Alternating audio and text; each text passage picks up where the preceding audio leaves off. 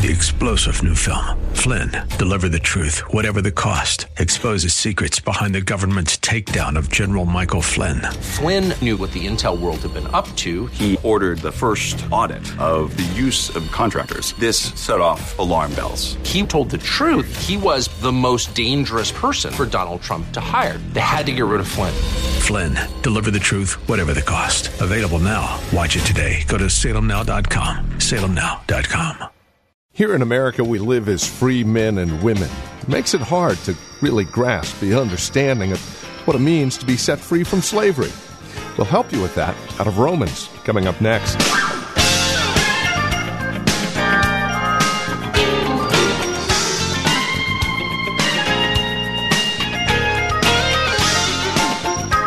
The language of the New Testament is replete with this idea of being a slave to sin and being set free, being liberated from this. But for you and I, as believers in America, we live a free life anyway. So to really grasp the concept of being slaves to sin and then being set free can be foreign to us. The Apostle Paul in Romans 6 helps us understand all of that. And that's where we catch up with Pastor Phil Howard on today's broadcast of Truth for Today. Slavery to sin has ended for the rescued. Here's Pastor Phil with today's broadcast.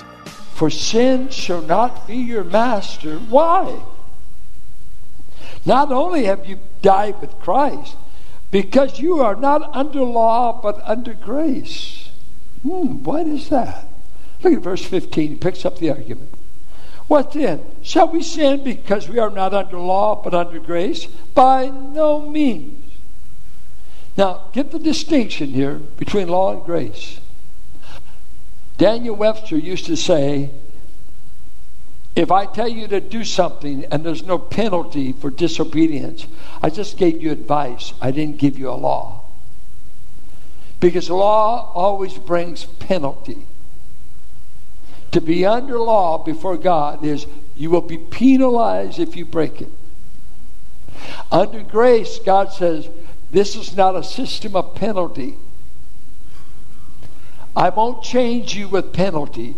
Penalty has already been covered for you at the cross. 8:1, I didn't save you to condemn you. I did not save you to put you under condemnation. So get that in your head, church people. Religious people, religious Jews, cut it out. No rules in the Christian life by which you get penalized. No divine penalty.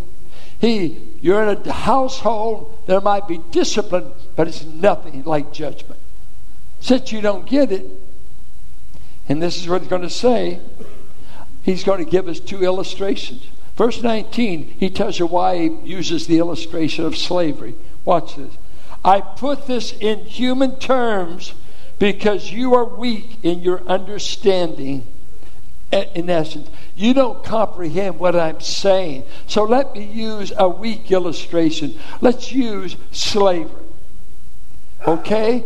And so he sets it up this way. Here's a sin as a master. Here is Jesus Christ as master. And he says, you are the slave to whoever you put yourself at their disposal. And if over here you say, I'm at your disposal to carry out any of your desires, any of the works of the flesh, you can count on me. I am available. He's going to tell him, let me tell you what happened when you did that. And we all did it before we were believers. But now, the same way your body was available for sin, I want it to be available to Christ. Is that asking too much? Okay, watch. Watch what he's going to say. Don't you know that when you offer yourselves to someone to obey him as slaves, you are slaves to the one you obey? Whether you're slaves to sin, which leads to death, or to obedience, which leads to righteousness. But thanks be to God that though you used to be slaves to sin, you wholeheartedly obeyed the form, the type of teaching to which you were entrusted. We gave you a gospel that not only deals with your sins, but tells you there's power in the new life to deal with indwelling sin, that you no longer have to be run by it, dictated by it. It's like you never had a will in the old life. You were just mastered by sin. You were like it's like the great illustration, do you have free will? Yeah, you got a free will, if you call it free. But see, you got a nature. You sin because you like sin. Sin feels good when you're a sinner. But it's like this. As a lion, you kept eating meat. And as a sheep, you ought to be eating grass. And if we throw filet mignon out to sheep, they just don't eat it. Why don't they? They choose in keeping with their nature. They have no appetite for meat. Right? You're a quiet bunch. Say, I set my clock too. You can wake up a little bit. The lion can starve to death with a bale of hay in front of it. See, you choose in keeping with your nature. I heard R.C. Sproul say one time, we don't believe you don't have a will. You've got a will. You just don't want what God wants. Get over it, God. I just don't want what you want. Because I'm acting out of my sin nature. It's in my nature to choose those things, feel that way. But now that you're in Christ, you're freed. And he's given you a divine nature. He's regenerated you by his Spirit. So he's saying, just as you kept offering your body as an instrument of sin, why don't you start doing the same thing to God? I mean, and what do we beg for all the time? We beg for workers in the church. We need Sunday school teachers. We need this. We need that. And that's okay. But, here's the thing that ought to be. The word present your body here, it's a Greek word that means put yourself at God's disposal. Put yourself at another's disposal. Let me ask you this. Is your body at God's disposal? That's why Romans 12, I beg you, present to God your body. I beg you. God wants a body to work through, and so does sin. But I saved you to get you out of the sin camp. All right, let's keep following the illustration. Verse 20. Just as you used to offer the parts of your body in slavery to what? Impurity, ever-increasing wickedness. So now offer them in slavery to righteousness, leading to holiness, set-apartness for God. When you were slaves to sin, you were free from the control of righteousness. What benefit did you reap at that time from the things you're now ashamed of? Those things result in death. But now that you've been set free from sin, you've been set free from sin. He said it back to verse 7. You've been freed from sin. That is our gospel. Not just he forgave me my sins, forgave me my lying, forgave me my cheating, forgave all the stupid sins I did that were bringing death in all my relationships. Hey, now you're saved, stay miserable because there's no power to live it. It's a life of defeat. You can't overcome sin because, that's the way God made me. No, he crucified the way you landed. He had to crucify his son to get you out of Adam. He had to crucify his son to get you free from the law. But now that you've been set free from sin and have become slaves to God, the benefit you reap leads to holiness, and the result is eternal life. And this isn't talking about eternal life in the future. It's the quality of life that is God's right now. Watch. For the wages of sin, of the sin principle, and always pays in death. Sin all you want, but get ready to pay. It always pays in ashes. It pays in death. That's what kills us about watching our young people picked off by sin. Because sin always polished its apples. It always looks good. But the gift of God is eternal life in Christ Jesus. If you will put your body and your members at the disposal of this risen Christ, you will experience eternal life as a way of life, divine life, not death. It'll be living relationships. It'll be joy. It'll be peace. It'll be the life of God will be experienced by you while you're on the earth. And so the Christian life, we used to sing a song years ago, it's joy unspeakable and full of glory, full of glory, full of glory. When I grew up, we learned so many songs. They were happy songs. We used to sing in this church, John Peterson, heaven came down and glory filled my soul. Wow, glory filled my soul. It's the best thing going, better than any party you ever went to. You look back at some of those parties and, oh, we blasted our minds. You sure did.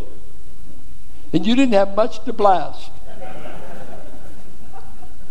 But, oh, we had a blast. What did you come home with? How many wounds? Oh, we always have a fight. Yeah, isn't it just wonderful?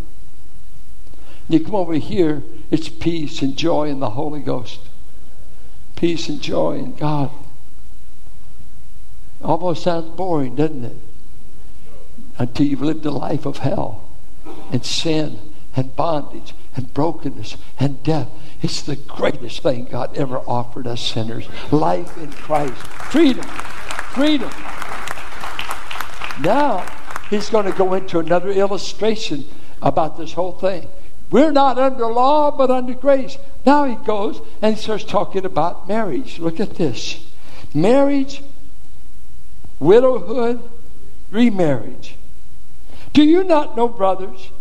For I'm speaking to men who know the law. So he's certainly got his Jewish audience in mind. That the law has authority over a man only as long as he lives. The corpse isn't bothered by the speed limit. For example, by law, a married woman is bound to her husband as long as he is alive. But if her husband dies, she is released from the law of marriage, going to the law of Moses, Torah. So then, if she marries another man while her husband is still alive, she is called an adulteress. But if her husband dies, she is released from that law and is not an adulteress, even though she marries another man. Okay. What are we talking about here? Here's the illustration. He gives the illustration. In verse 4 through 6, he's going to apply it to the Christian life. What's the picture? I'm married to a man. Good or bad. He may be a good man, a bad man. Most likely he's a bad man because he's likening him to the law. That, in a way, the law is good and righteous. But it made me miserable. It was a miserable marriage. Because the law always reminded me I didn't measure up. I remember counseling a woman in this church years ago that was married to a perfectionist. And I thought she was a beautiful woman, a talented woman, a vivacious, joyful kind of person. And... But this guy she's living with could not appreciate her. And he did things like this. And I know this is true. This happened in the... He would come home from work. And this is what they're saying in counseling. And he would come home. And since he was a clean freak, he would run his hand over the fridge. And if there was any lint or dust, he'd start lecturing her. You know, like you mothers with a bunch of children, you keep the lint off the fridge. You know, that's on your to-do list every day. And he would do this, and he would do, and then he would just start chewing on her. This, that, she could never do enough to please him. And so they divorced. And... one of the worst, most foolish decisions he ever made. See, it's hard to be married to perfection. And the law was perfect. So the law became a cruel husband. Just because I just can't measure up. I can't measure up. So what has God done? Now listen to what he says. So, my brothers, you also died to the law. In the illustration, the husband dies, but here he's saying we died through the body of Christ. So we're free from the first husband, as it were. That you might belong to another, to him who was raised from the dead, in order that we might bear fruit to God. I died to the law. I've been raised from the death. I died. And now the purpose for my life is bearing fruit for this new husband. For when we were controlled by the sinful nature, the sinful passions aroused by the law were at work in our bodies, so that we bore fruit for death. But now by dying to what once bound us, we've been released from the law, so that we serve in the new way of the Spirit and not in the old way of the written code. The law can neither justify you nor can it sanctify you. The Christian life is faith and Holy Spirit. Reliance on God. God didn't save you to keep a bunch of rules. He already found us guilty of breaking them all. Why would he want to save you and start measuring you now by all the rules? You're not under rules. So that means you can live any way you want. He's making the argument. No. But the thing changing you is not a rule, but a relationship. You've been put into a new relationship. You went from law. You went from those demands. And you've moved over and you belong to Christ. And he uses a phrase here that I don't think we get. I don't think I got it for years. Watch this little phrase. Why did you join me to this other one? Notice verse 4. That we might bear fruit to God. So when you get married, you buy an apple tree. How do you bear fruit in marriage? Relationship. Do you need family ed at this time? Let's go back these times. No birth control. Large family was not a curse. It's a blessing. Still is if you can afford it. But the idea is when you are in intimate relationship with this husband and you were an available bride, inevitably she says, honey, I'm pregnant. You say, well, how did that happen? She said, well, it's a little late.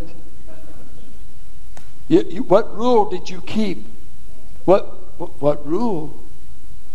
No, I'm saying almost paradise. I'm knocking at heaven's door. The last thing I thought of was paradise, and now I hear the baby crying. I made myself available to this risen Christ. And he says, through intimacy and available to me, I'm going to bear my fruit through you. And he's not talking about the vine and the branches here. He's talking about a marriage and having children in a marriage. Having fruit in a marriage, which was usually children. And they're not brought about by reading a rule book. They're brought about by being available to your heavenly bridegroom. That's why some of you aren't bearing inner fruit. You're not in his arms. You've not made yourself available.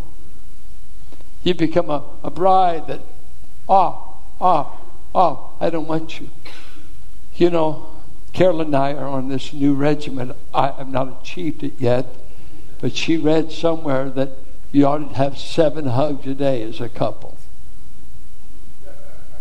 Ever since she said that, it's been a burden. I'm up to 3. I feel bad in the night feeling her hugging me when I'm trying to sleep. I'm over there. I wish. I'm sorry, I'm lying. But, you know, I never thought, and pretty soon you start counting. It is amazing how little you hug in marriage. How many of you hug your wife 7 times a day? 1, 2, don't lie. No. I mean, just hug. Not trying to get them any other place, but you just hug. I mean, it ought to just happen, right? Does it? Thank you for that honesty there, Matt. It'd be like this. If we made a rule that I had to kiss my wife 4 times a day, would that increase kissing? I can't hear anybody. I would resent every kiss. Can you imagine? Look at this. You come home. Hello, wife. The state, Gavin Newsom, paps in California, I have to kiss you 4 times a day. Got that baby over. I fulfill my obligation. And then she's saying, do you love me? Oh, what's that got to do with it? I got to keep the law. The law. You can't bear fruit to God under the law. Until you get rid of the rules and saying, where is love, joy, peace, goodness, gentleness, kindness, patience, self-control? Where is that? It's only born in relationship to this heavenly husband. And the Spirit, He's always pushing me to Christ, telling me, what's your excuse for not making yourself available? Would you like to bear fruit unto life? You bore enough fruit unto death. Why don't you start bearing something that's living? What do you have to show for all your years in sin? Come on, show me. Let's get it up here. We'd have a pile of ashes, a pile of broken relationships, a pile of regrets, a pile of pain. Why? Why were you more available to sin than you're willing to be to your God? Come on. Some of you just, you're saved and say, I'm forgiven. All right, that's the cross. We believe the gospel. But are you bearing fruit right now? Are you bearing fruit? It only comes when you make yourself available to this wonderful Savior. And you know, I imagine if I was using the analogy, the old husband was critical, demanding, didn't know how to treat you. When the babies came and the stretch marks from the burying that baby in the travail of birth, oh, no. Oh, your figure isn't what it used to be. All that kind of stupid stuff by which men say, I've had men tell me if she doesn't lose weight, I don't know if our marriage can keep it up. Well, what does her weight have to do with your love? I'm meddling, I know. You mean, she weighed 100, you can't love her at 200. Oh, no. You're not married to that kind of a Christ. You're married to a Christ. I know everything you'll ever be or become. I love you forever. And you won't ever be lessened. What bothers me about that, husbands, we're supposed to emulate that kind of love to our wife. Don't make her feel bad that she bore the children for you and now maybe doesn't have the figure she had at 20. Oh, the sensuous, external, physical world that really forgets the true value of this person. And so God says, you're free in Christ. You're free to choose. You see, before Christ, you lost your will, as it were. You were in bondage in the prison of your sin. Now He says, I'm going to give you a freedom of choice. I freed you that you can choose. Only Adam and Eve and my son were born on the earth with freedom of choice. You lost it in the fall. But I want to restore it to you in Christ. Now you get to choose. Because I don't want to force myself on my bride. I will not force myself. I would just simply come. If you'll get in my arms, as it were, we'll raise a family together. We'll bear fruit together. It's not rules, it's relationship.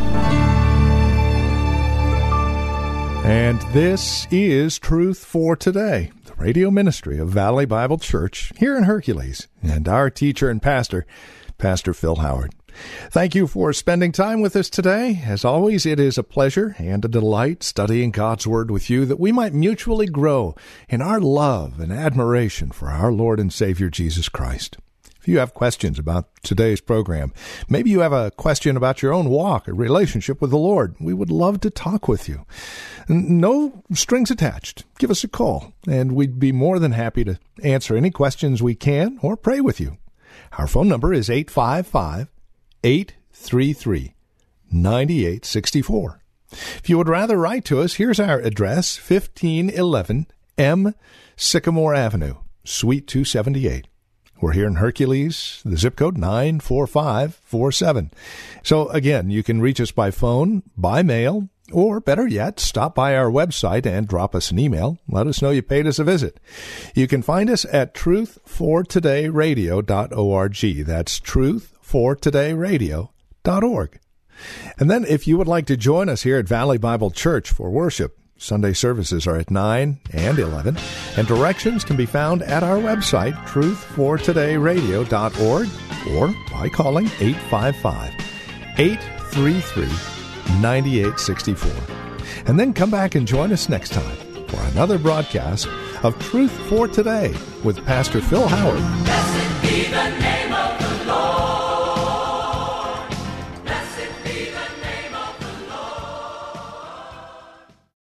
Three-star General Michael J. Flynn, head of the Pentagon Intelligence Agency, knew all the government's dirty secrets. He was one of the most respected generals in the military. Flynn knew what the intel world had been up to. He understood its funding. He ordered the first audit of the use of contractors. This set off alarm bells.